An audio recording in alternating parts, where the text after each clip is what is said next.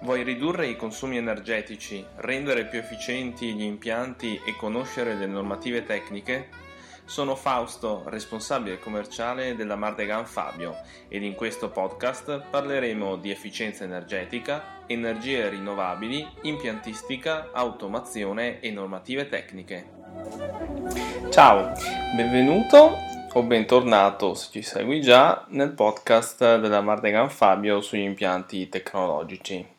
Io sono Fausto, responsabile commerciale dell'azienda. Oggi parleremo della legionella.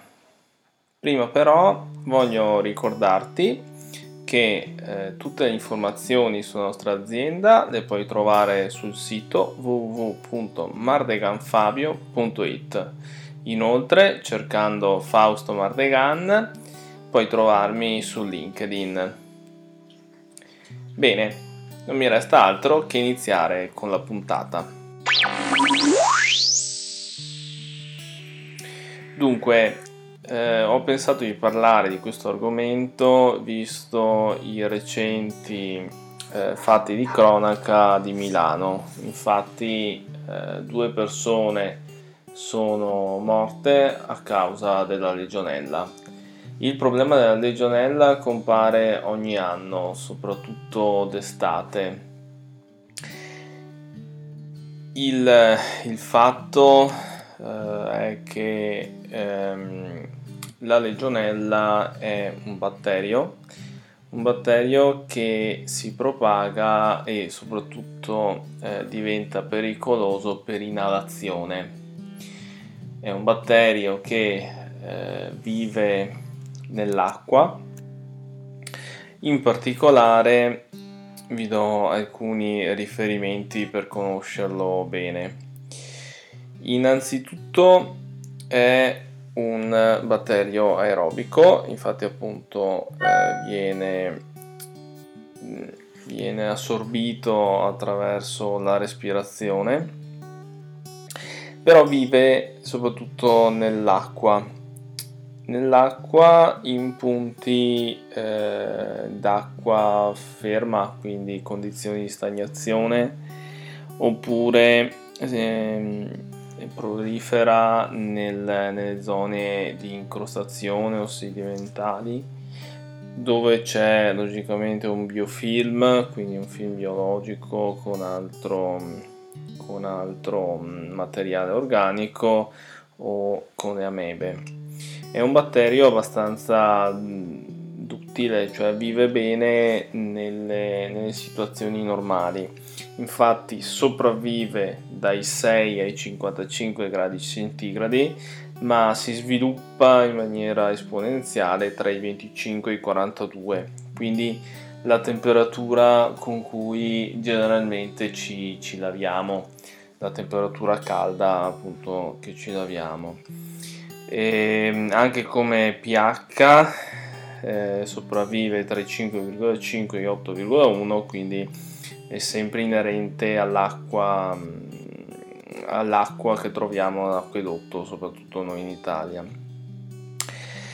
E attraverso l'aerosol eh, vediamo poi i casi del, dell'aerosol come, come, come succede. Ehm, questo batterio va a, a, in contatto con i polmoni, di, soprattutto i soggetti a rischio, quindi soggetti che hanno un'età avanzata, direi anche fumatori che hanno problema di immunodeficienza, soprattutto maschi e che hanno problemi appunto al, ai polmoni e alla respirazione.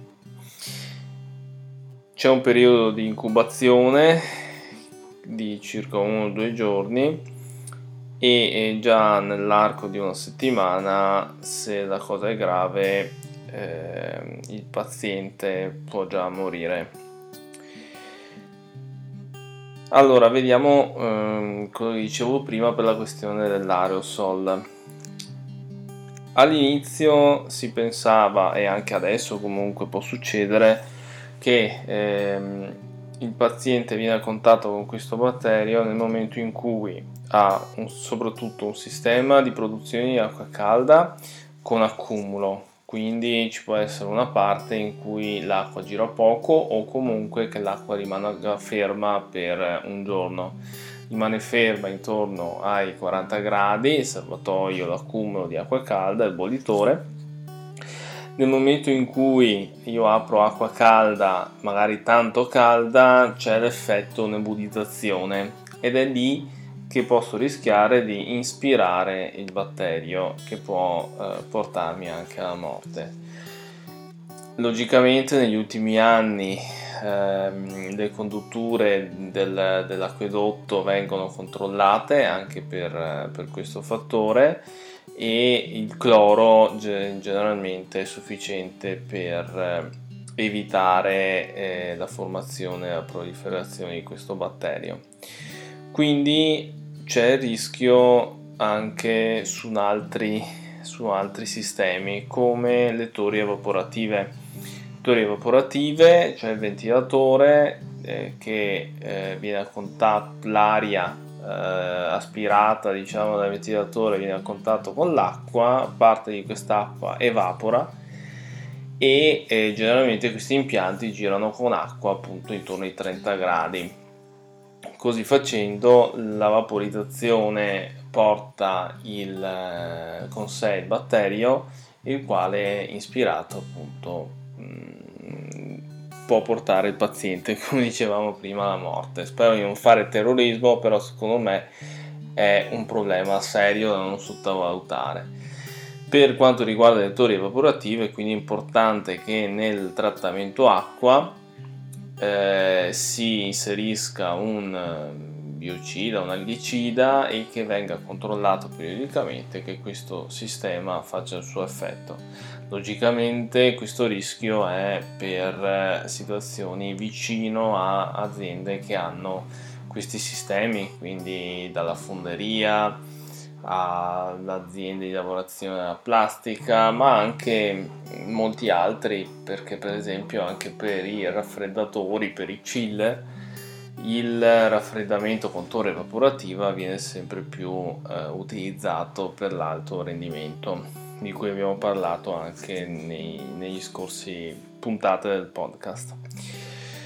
Poi altri casi sono ad esempio lo sprinkler dell'antincendio, certo eh, in questo caso l'impianto rimane fermo eh, per eh, anche dei mesi se è estate magari le tubazioni si scaldano e nel momento in cui c'è l'incendio o una simulazione di incendio l'acqua viene nebulizzata dagli sprinkler e quindi porta con sé, ehm, porta con sé il batterio.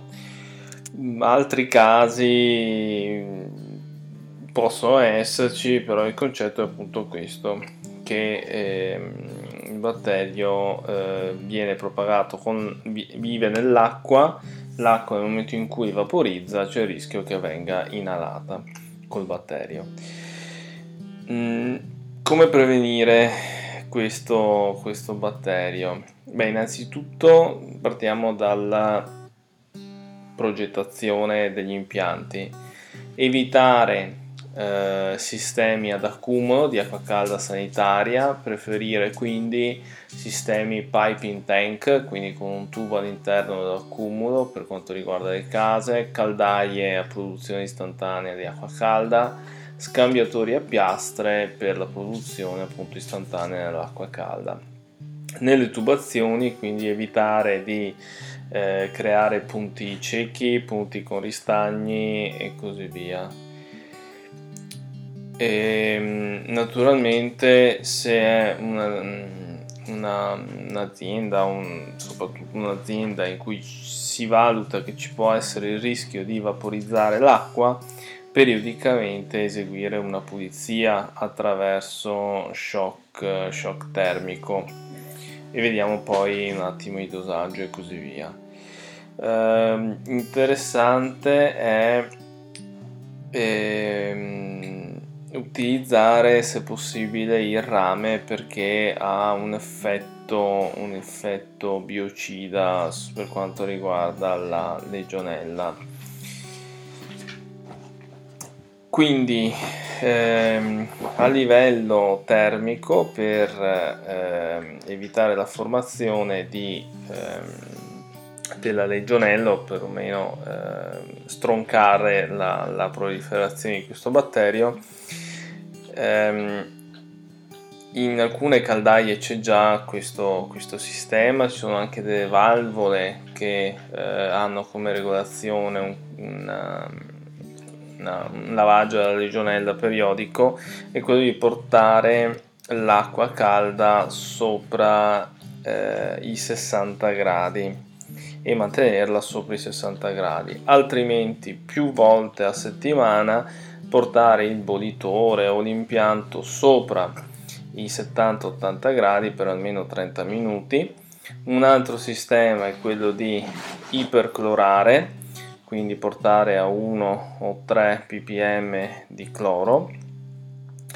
Ehm, oppure eh, a shock quindi ogni tanto per, 20, per 2 ore portare l'impianto tra i 20 e i 50 ppm di cloro. Poi ci sono altri sistemi tra cui utilizzare i raggi ultravioletti però naturalmente bisogna usarli nell'ultima parte dell'impianto prima della vaporizzazione in modo da uccidere uccidere il batterio direttamente lì e poi c'è tutta la questione dei biocidi oltre al cloro quindi l'ozono il perossido di idrogeno d'argento e così via.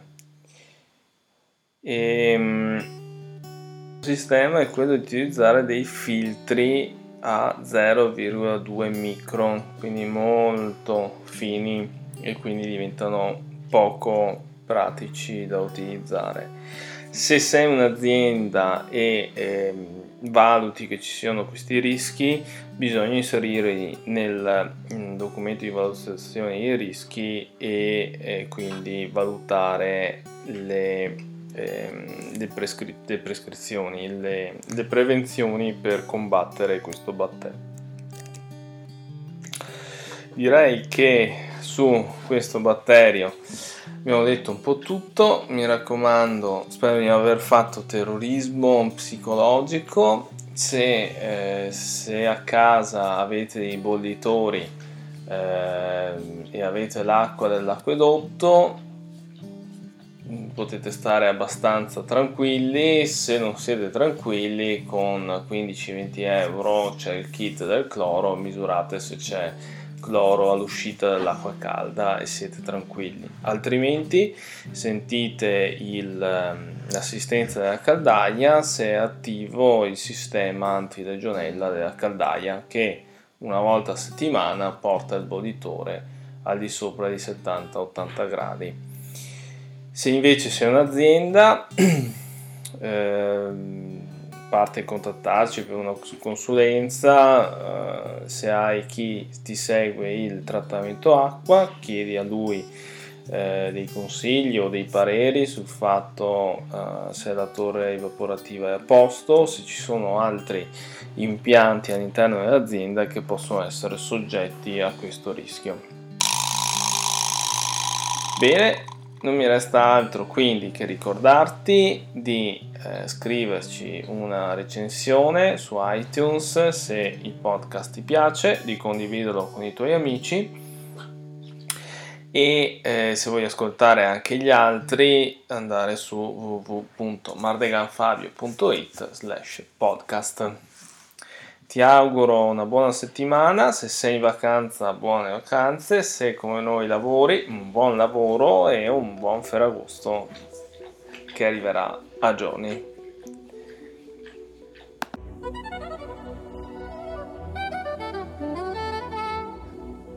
Vuoi ridurre i consumi energetici, rendere più efficienti gli impianti e conoscere le normative tecniche? Sono Fausto, responsabile commerciale della Mardegan Fabio ed in questo podcast parleremo di efficienza energetica, energie rinnovabili, impiantistica, automazione e normative tecniche.